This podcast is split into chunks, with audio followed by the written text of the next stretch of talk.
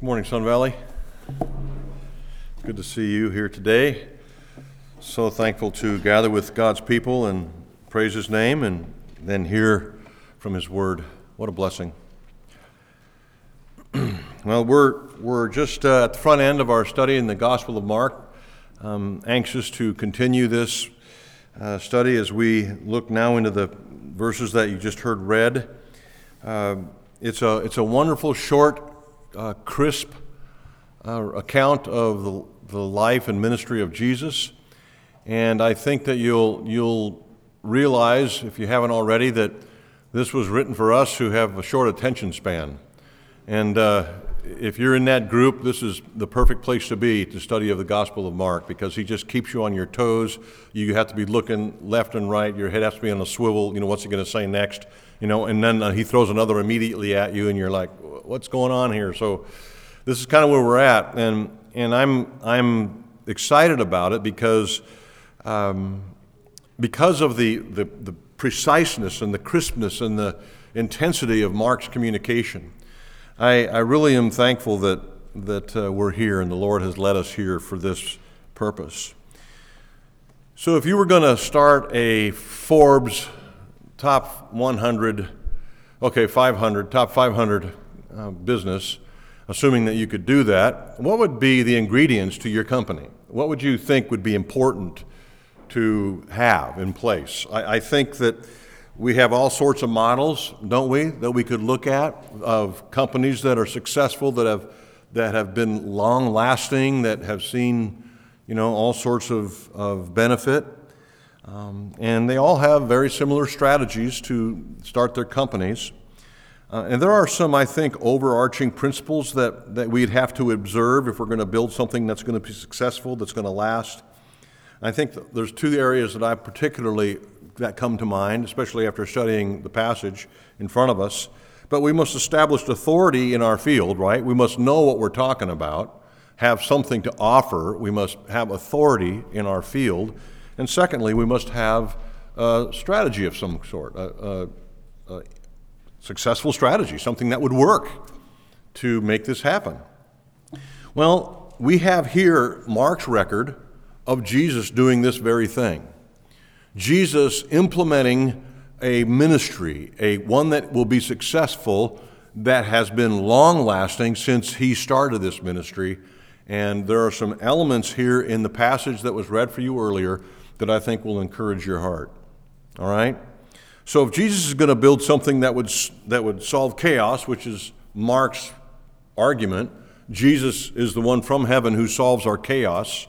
If Jesus is going to build something that is going to solve our chaos and that will last, he's going to have to demonstrate that he has more authority than the one who has caused the chaos. Right?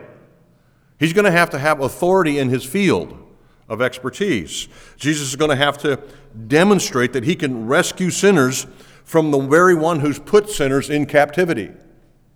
Okay, this is, I think this is basic understanding of moving forward in any type of a uh, venture. So let's look at these two areas that I think are laid out here pretty clearly, succinctly, in these verses.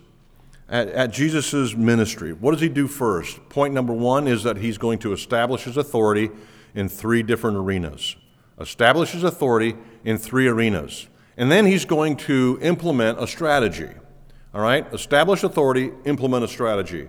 I want to talk to you about both of those things this morning. First of all, to demonstrate Jesus' authority, Mark records three events here in these, in these uh, verses that present an indisputable authority of Jesus Christ in three critical areas. First, over the enemy. All right? Jesus' authority, Mark says, is over the enemy, capital E. And he, and he shows that in verses 12 and 13. The famous, the famous temptation of Christ in the wilderness, right? Who did he meet in the wilderness? The enemy, right? Satan. And it was in that setting that Mark says, Look, look, see what Jesus has done. He has established authority over the enemy. If Jesus is going to set up this kingdom on earth, he's going to need to overthrow the ruler of this earthly realm. And who is that? Satan right? This is what Jesus says, what Paul said. This is what Jesus said about throwing over, overthrowing Satan, rather. Mark chapter 3, verse 27. But no one can enter a strong man's house and plunder his goods unless he first binds the strong man, then indeed he may plunder his house. Jesus was saying, I've got to come in here into his kingdom, into his world, and establish authority if I'm ever going to win this battle. If I'm going to set up a lasting and successful ministry, I got to deal with Satan, right? This is what's going on here. So, this is exactly what Jesus did in the wilderness with Satan. He, he bound Satan, the strong man, and he established his authority over him, basically. So, as soon as Jesus came out of the waters of baptism, anointed of the Holy Spirit, commissioned by the Father, he was sent into this confrontation with Satan by the Holy Spirit. All right? God sent him into that temptation. It wasn't that Satan trapped him in a weak moment. No, God sent Jesus into the wilderness to be tempted so that he could establish his authority over the enemy. Does that make sense to you? Good. That's good. So the result here is clear, right?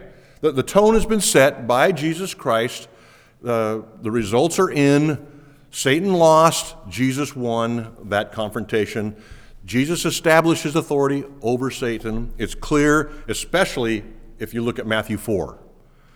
It is written, it is written, it is written. And then the final one, Satan, be gone because it is written. Remember that? We talked about that last week. So, if there was any hope in Satan's mind of unseating the king or undermining his authority, I think it was pretty clear after this encounter in the wilderness that there was no hope of that happening. Right? Jesus convincingly established his authority over Satan in that setting. So, this wilderness testing was Satan's best shot of getting Jesus to fail. And of course, God set this up to accomplish the very things that happened. What's the application? And by the way, sometimes I, I want to tell you how I apply Scripture for you. Sometimes I apply Scripture at the end of the sermon. I, I, I, I talk to you, I preach to you, I, I try to get into your heart and mind with the Word of God, and then I say, and here's how it should be applied to your life.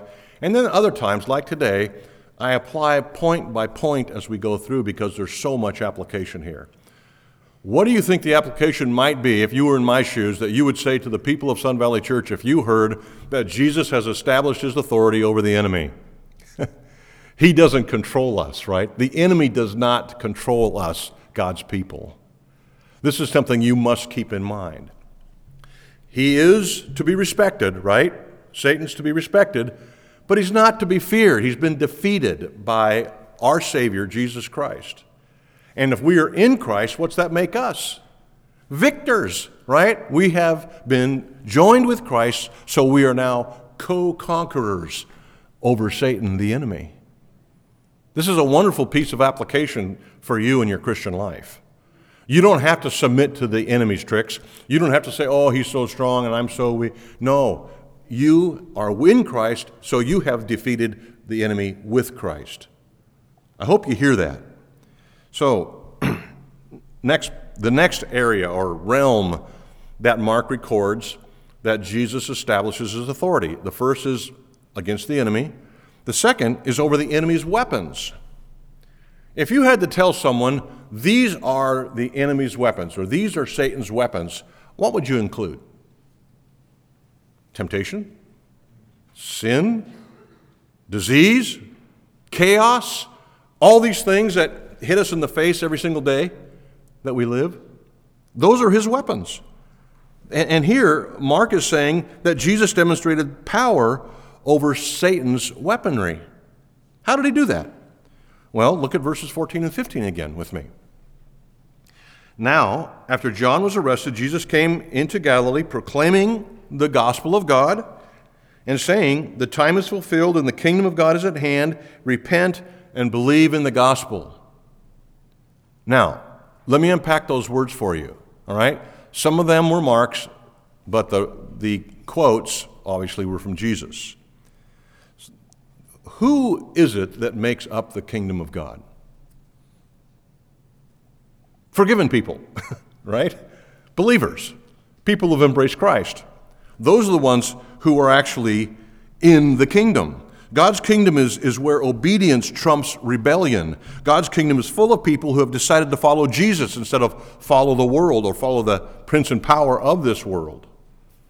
All right? We've decided we're going to, instead of following the world and Satan, we're going to follow Jesus and his kingdom. That's who makes up the kingdom of God, right? We need to, we need to keep this in mind that the style of Mark's writing is, is brief and, and short, and his intent is to keep you interested. And so he skips pretty large portions of Jesus' ministry that we might think is important. Look at verses 14 and 15 again. What's it say right off the bat? Now, after John was arrested, John the Baptist was arrested. How far into Jesus' ministry was John the Baptist arrested? At least six months. He'd already been preaching, casting out demons, cleansing the temple, etc., etc., for six months when verses 14 and 15 come into view.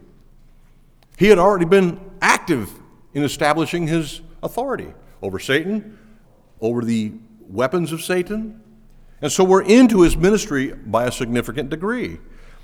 His baptism was in Judea, which is in the south, where his first part of the ministry, including the baptism of, I mean, the, the cleansing of the temple, his trip through Samaria in John 4, you remember that story? But Mark begins the record of Jesus' ministry here in Galilee and picks up the story after John was arrested. He was, he was preaching this entire time, this six months, about himself, about him, him being God's solution to chaos, about him being the Savior of all mankind, the forgiver of sins. He had been preaching this for six months up to this point. So, this kingdom that Jesus was speaking of is a spiritual kingdom where all the citizens of that kingdom were people who had confessed their sins and embraced the king of that kingdom, Jesus Christ, who believed the message of the gospel, who believed that Jesus had authority over the enemy, who believed that Jesus could conquer sin. That's what Jesus had been preaching. All right? So the only way that this forgiveness could be realized, this conquering of or overriding the weapons of the enemy, the only way that this could be realized if Jesus actually had authority to forgive sins. That's the only way it could happen. He had to have authority over sin, over the weapons of the enemy, in order for this to really be realized. Do you want forgiveness of sin? Of course. How is, how is your sin going to be forgiven? By being a good person? Doing better next time? No. It's by the ruler of the universe saying, You are forgiven. That's how it happens. And this is the authority that Jesus was establishing over the enemy and over his weapons of sin, despair, chaos, disease. Mark is telling us here how this works. How's Jesus setting up his kingdom? The Apostle John, who was one of the first that Mark recorded to follow Jesus here in verses 16 through 20, the Apostle John said this about what Jesus was here to do. Listen, his first epistle, 1 John 3 8. Whoever makes a practice of sinning is of the devil. The reason, or the devil has been sinning since the beginning, right? The reason the Son of God appeared, the reason Jesus came, was to destroy the works of the devil, was to destroy the weapons of the enemy. That's why he showed up. John knew it, Mark knew it, everybody who heard Jesus knew it. This is why he showed up to show authority over the enemy and over the enemy's weapons. Now, listen to the application of this. This is really important, Christian friend. Jesus' life and message proved his power over sin, right? He was sinless. He forgave sin. That's recorded over and over and over again. He preached against sin. His life and message proved his power over sin.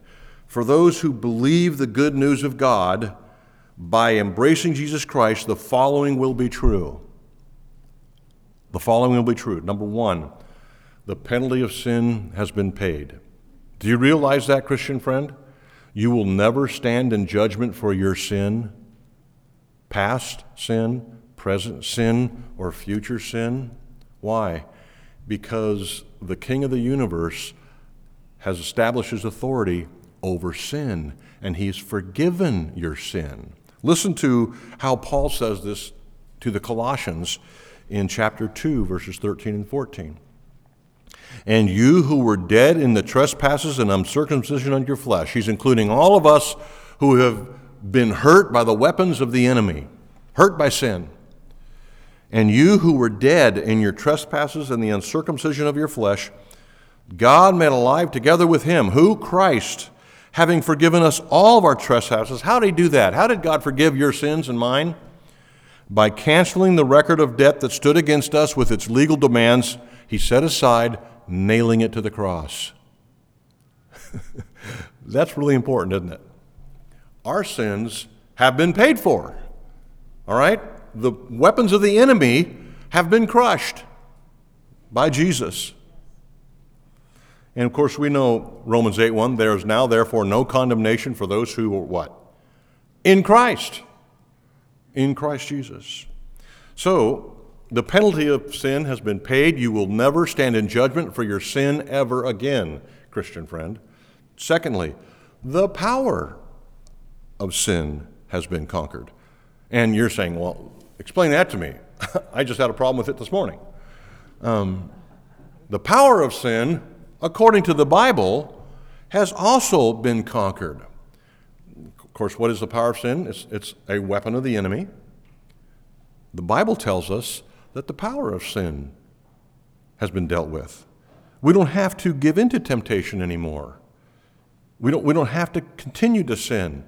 But we still do, don't we, from time to time? But we don't have to. Listen to what Paul said in Romans 6. We know that our old self, that's the pre Christ self, that's before we embraced him and entered into his kingdom. We know that our old self was crucified with him. Who? Jesus. When we were, we were in Christ and when he died, we spiritually died with him. All right? So let me start again. We know that our old self was crucified with him in order that the body of sin, that is, the weapons of Satan, might be brought to nothing, so that we would no longer be enslaved to sin. You are no longer slave to sin, Christian friend. For one who has died has been set free from sin. So, you must also consider yourselves dead to sin and alive to God in Christ Jesus.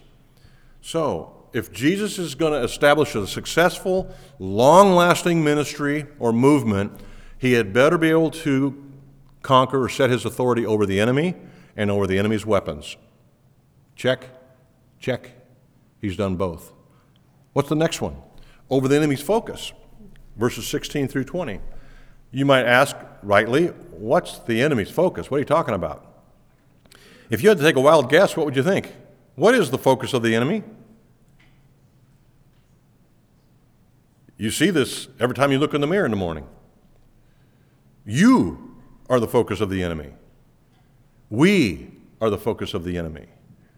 He wants nothing more than to destroy you and me and everyone we love. We are the focus.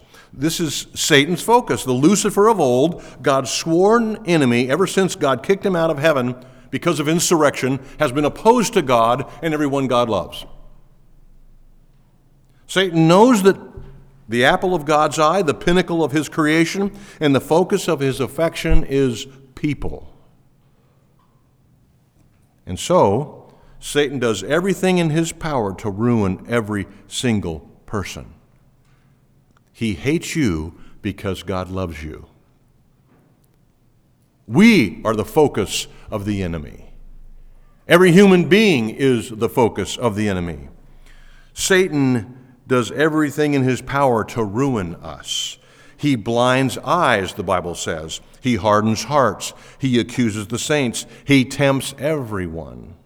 He is called the deceiver, the father of lies, the murderer, the roaring lion, the snake, the dragon, the prince of darkness, and on and on it goes, his titles in Scripture. 2 Corinthians 4 4, Paul said this about Satan's activity. In their case, the God, small g, Satan, the God of this world has blinded the minds of unbelievers.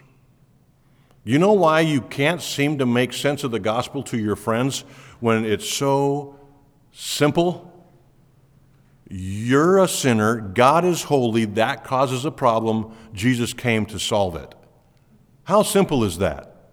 And yet, You can talk to really smart people, and it's just like, what are you talking about? This is what I'm talking about. This is what Paul's talking about. In their case, the God of this world has blinded the minds of unbelievers to keep them from seeing the light of the gospel of the glory of Christ, who is the image of God. Satan hates people, and he wants the worst for them. He promises the best, delivers the worst every single time. You've figured this out by now, right, Christian? You who've been alive for more than 30 seconds, you know that Satan's promises are never true, right? And yet we buy them. We keep buying them. Oh, this time, this is a good. This is going to be fun. Of course, if sin wasn't fun, you wouldn't do it, right? Anyways, we're Satan's focus. And in order to establish his kingdom, in order to establish his long lasting, successful ministry, Jesus not only had to establish authority over the enemy, the enemy's weapons, but the enemy's focus. He has to establish his authority over people. Jesus does. How did he do that? Verses 16 through 20. Clear as a bell. Tells us how Jesus establishes authority over people. Listen, listen to how he did it. He said this, and God can do this follow me. And what happened? They did. Amazing. God says, hey, you follow me. And they didn't say, well, what are you offering? No. Jesus said to Peter and Andrew, James and John, you four guys, follow me. What happened? They drop their fishing nets and follow him immediately. Mark's word. Immediately. They didn't have a, a, dialogue. They didn't sit down and talk about the pros and cons. They followed Jesus. Why? Because he has authority over the focus of the enemy. He says what happens. This is really a, an important point here. I'm going to get to the application in a second. But in the wilderness temptations, Jesus demonstrated his authority over Satan. In his preaching, he demonstrated authority over Satan's weapons. And here he demonstrates that at any time he wants, he can take those who are blinded by Satan and sin, who are up to their necks in chaos, and restore them, reconcile them, save them, use them for his kingdom as he pleases. And he does it. Here's the application Has Jesus called you? Have you, have you heard him say, Your name, follow me? If so, newsflash, he's your master. He's your Lord. Lord and master, same word, right? Jesus draws those whom he will. Take this one step outside of yourself, okay? He, this is true of you. If he's called you, you're his. Think about the people that you wish would come to know Jesus your children, your grandchildren, your neighbors, your coworkers, all those people that you love. And you think, if I could just share the gospel clearly, persuasively, powerfully, then they would come. Right? Wrong. Wrong. You know who saves people? Not your wit and charm. Jesus saves people. When Jesus calls them, they come. It's called by theologians the irresistible call, irresistible grace, the effective call. So, we're quick to open our mouths about politics, quick to open our mouths about sports. Some of us are quick to open our mouths about food. I've seen your Instagrams. All right? What is it with that, anyways? It's mostly women. They take pictures of food. Who cares? Just eat it. I don't get it. I, someone, one of you ladies are going to explain that to me. Anyways, we, we're quick to say things about a lot of other stuff, but when it comes to Jesus, ooh, mm, you know, Jesus calls whom he wants. He just wants you to be faithful. He just wants you to open your mouth. He just wants you to invite him to church. He just wants you to say, hey, Jesus saved me. Let's look at implementing his strategy. How did Jesus implement his strategy? He had to establish his authority, and he did so over the enemy, over his weapons, over, the, over the, his focus. But let's look at the same passage here and look at how Jesus implemented his strategy. It's fascinating. Jesus establishes authority over Satan, power over Satan, and sin and so forth and all, but at the same time, he was laying the groundwork for a lasting and effective ministry. First thing, if you're going to have a, top 100 or top 500 Forbes business, you're going to have to have a powerful message, right? You have to have a powerful message. Same with Jesus in his ministry, his movement, if you will. He had to have a powerful message. Verses 14 and 15, let's focus on these for a second. After John was arrested, Jesus came into Galilee proclaiming the gospel of God, saying, The time is fulfilled, the kingdom of God is at hand, repent and believe the gospel. First thing that Mark tells us is that Jesus had a message of the good news of God. It was God's good news. It wasn't the local business owner's good news or the local mayor's good news or the local physician's good news. It was God's good news. And we need good news from God, don't we? Why? Because sin is bad news.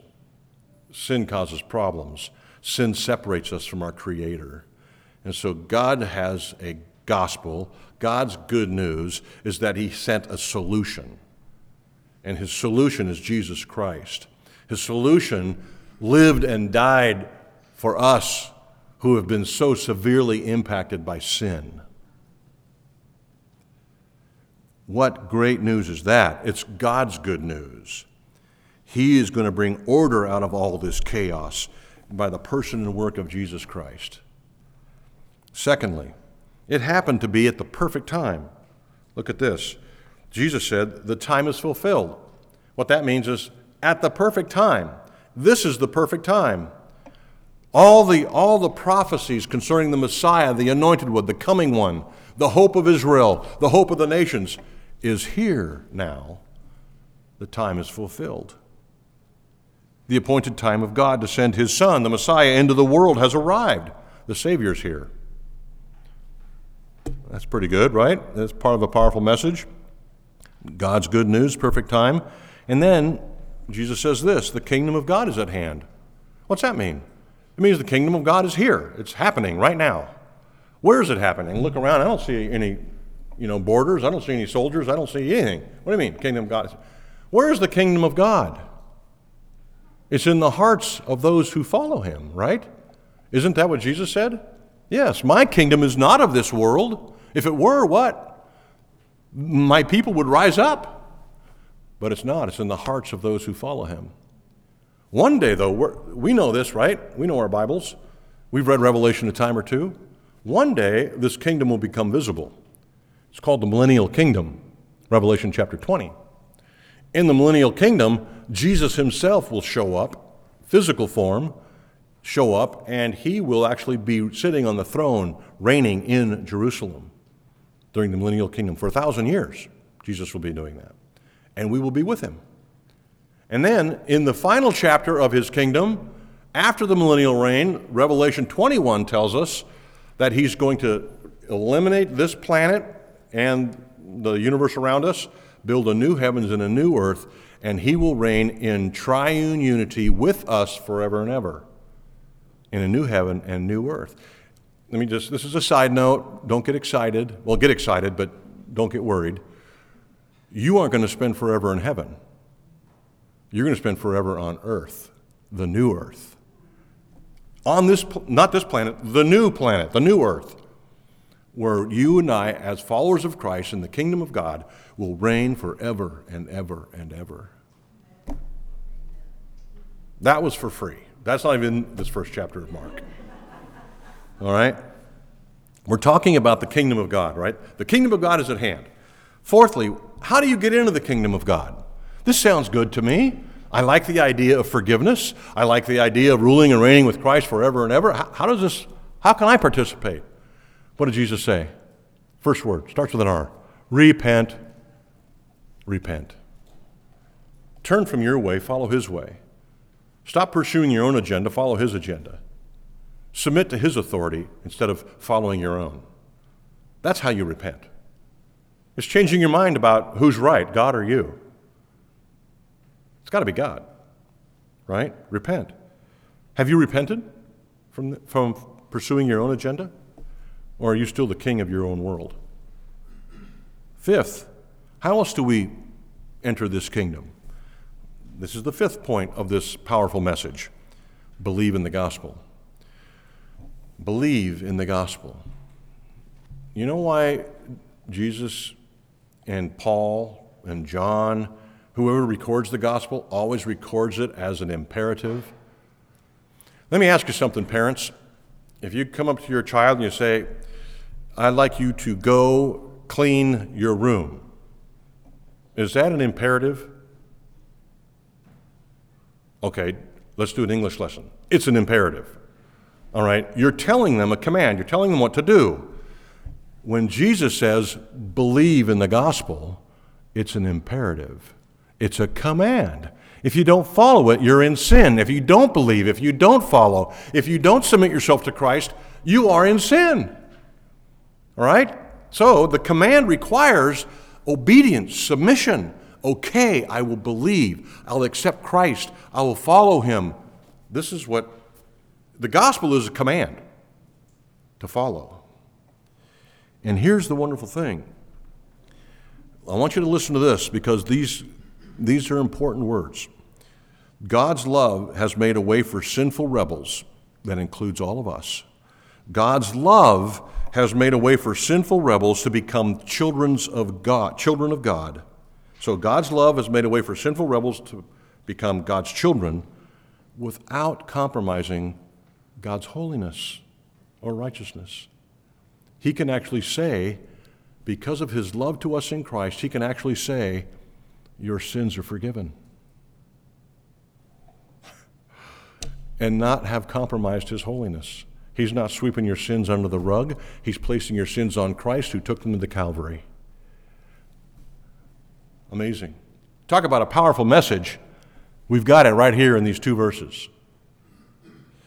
So, the second, the second part of this strategy is found in verses 16 through 20 a strategic core.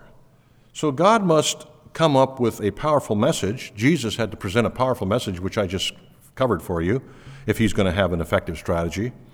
Powerful message. And the second point is he must have a strategic core. Uh, every effective and lasting movement in human history has had a strategic group of people at its core. You look at any successful business in American history and world history, there is a strategic group of people at the core of that group. Someone who knows what they're doing, someone who leads in their field.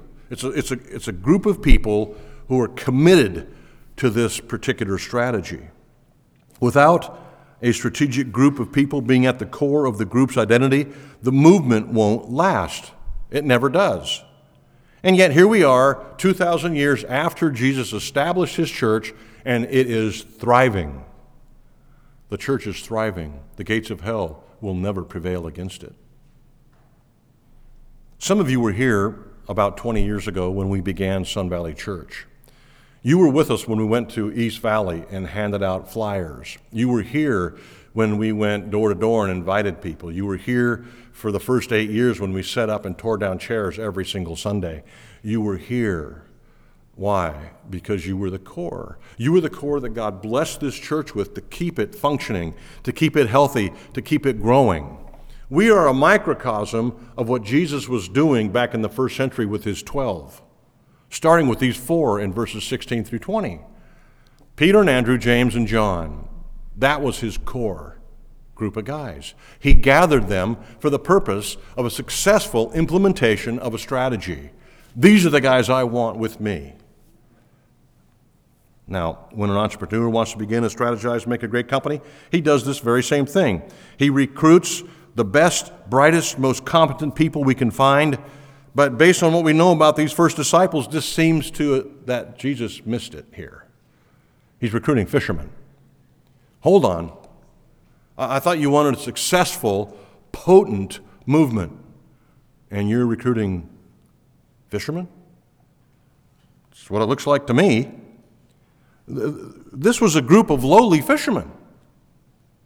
How do you expect to have a successful, potent, long lasting movement and your core is these guys who may or may not have been able to read? They probably did, but what do you do with this? Uh, well, Jesus chose them. I think there's a lot we can learn about God's priorities, God's preferences, by taking a closer look at why He chose these guys. Let's do that just for a few minutes, all right? Bear with me. Let's examine these guys particularly, just for a second. And I want you to keep in mind, before we dig into this, that God can and does choose and save all types. He can and does choose and save all types of people. He draws the poor and the rich, the smart, the not so smart. He includes people from every background, experience, ethnicity, and persuasion. Off the table, we understand that, we, we get it. But in these verses, verses 16 through 20, these were not the top prospects in the eyes in the world's eyes. They weren't, they weren't the best in the world, they weren't the best in Israel, they weren't even the best in Galilee. And Jesus chose them. See, God's unique approach to choosing whom He will is amazing and instructive. Listen closely if you have a hard time believing that you're part of this program. It is so common, God's method of choosing is so common in Scripture, it, it could be called a principle. I've called it the principle of the second before the first. Not too catchy, but it works, all right? The second before the first. Look at, look at this. Let's start with the beginning Cain and Abel. Who was older, Cain or Abel? Cain, right? Who did God choose? Abel. Interesting. Let's pick off some of the more well known examples. He chose Isaac, the second, over Ishmael, the first. He chose Jacob, the younger, over Esau, the older. He chose David, the second king, not Saul, the first king. He chose David, the youngest of eight brothers, not any of his older brothers. This goes on and on and on in biblical history. The second, the less, the weaker, is always chosen above the better. You're starting to feel better, aren't you? Yeah, that's the point. Listen to how, listen to how Paul explains why God does this in 1 Corinthians 1 26 and 29, through 29. For consider your calling, brothers and sisters. Not many of you were wise according to worldly standards. Not many of you were powerful, not many were of noble birth, but God chose what is foolish in the world to shame the wise. God chose what is weak in the world to shame the strong. He chose what is low and despised in the world, even the things that are not, to bring to nothing the things that are. Here it is, so that no human being might boast in the presence of God. We who have been included in the kingdom of God have nothing to brag about. None of us. I'm not here because of something I've done. You're not here because something you've done or who you are. It's out the window completely. We all enter on the same level. We're all in the same boat. This is a wonderful plan of God. Everything goes to His credit, none goes to ours. We are all saved by grace. None of us are saved by merit. this, is, this is wonderful. The second before the first principle. This is really good news for those of us who aren't at the top of our class, who come in second or later in every race we've ever entered, who aren't theological, theological scholars or brilliant sages. This is another reason to rejoice in the gospel of God. It includes people like us. Jesus chose humble fishermen to be his strategic core not the erudite religious leaders or wealth brokers of Jerusalem. He chose a couple of sets of brothers who were common laborers, making a living on the Sea of Galilee, fishing with their dad. The world would say, loser, God would say, perfect. These guys, these four guys mentioned in these verses here, 16 through 20, most likely had already been rejected by local rabbis for entry into theological training. They had already heard, no thanks. They weren't good enough for some reason. But Jesus strategically chose them, knowing their weakness, their limitations, their sinful practices. Jesus said, You're perfect for what I need. When God chooses someone, He grants everything required to accomplish why He's choosing them. You say, I'm not, I don't have anything to bring to the table. If you didn't, God wouldn't have chosen you. You're here because of some inherent value that God sees in you that no one else does. When God chooses, he, he supplies everything necessary to accomplish His purposes, starting with grace. He didn't require these first four disciples to take a written test, run an obstacle course, present their financial statement, or take an IQ test. He said, You guys are perfect for what I'm doing here.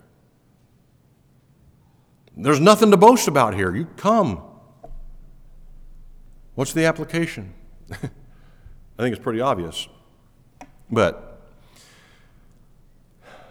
have you struggled with knowing your role in God's kingdom? What am I doing here? Why did Jesus choose me? I've got nothing to offer.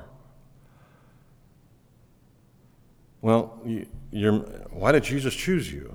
You say, well, I, I came to Christ in the eighth grade. I, I decided to believe on Jesus when I was in the sixth grade, or I chose Jesus when I was, you know, fourth grade or eight years old. Or let me make sure you hear me. You didn't choose Jesus. No one ever chooses Jesus because of the, the sinful deception of our hearts. How did it work? What did Jesus say in John 15? You didn't choose me, but I chose you. No one chooses Jesus. The only reason you're in Christ is because he chose you. Now you got to figure out why. These early disciples figured it out, some not until the end. So, could it be that you're setting expectations on yourself that God never sets? when it comes to your role in the kingdom of God? Is your self worth for the kingdom of God based on what you've been told your whole life?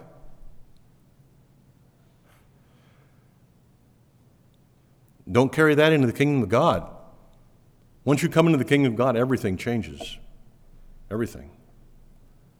There's no, hi- there's no hierarchy, there's no preferables. God establishes everything from beginning to end, and He calls whom He will. Friends, I can guarantee this you fit well.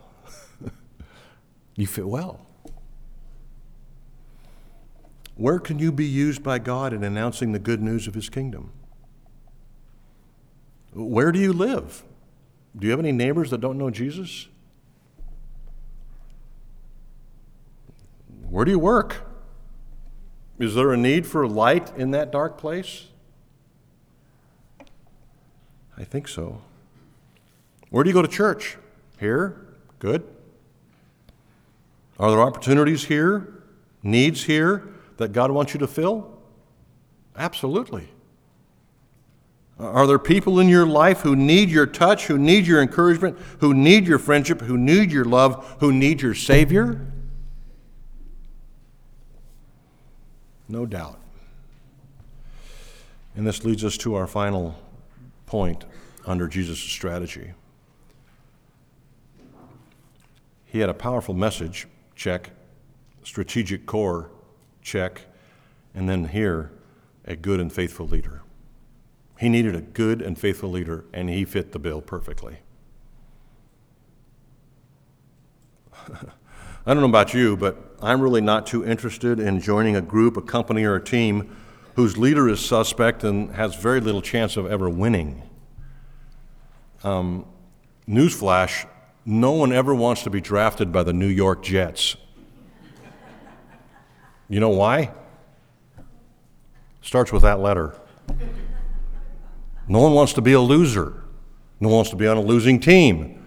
And so, when they get drafted by a, a group like that, they go, oh, my goodness, there goes my career. Right? No one's interested in joining a losing organization, including the church. The, the, the, necessity of good leadership, of faithful leadership, is axiomatic. It's basic. This is why teams, corporations, companies spend literally billions of dollars recruiting the best of the best in any given field. They want the best coach, the best CEO, the best manager possible, and they'll pay a sweet penny for it, right? Yeah.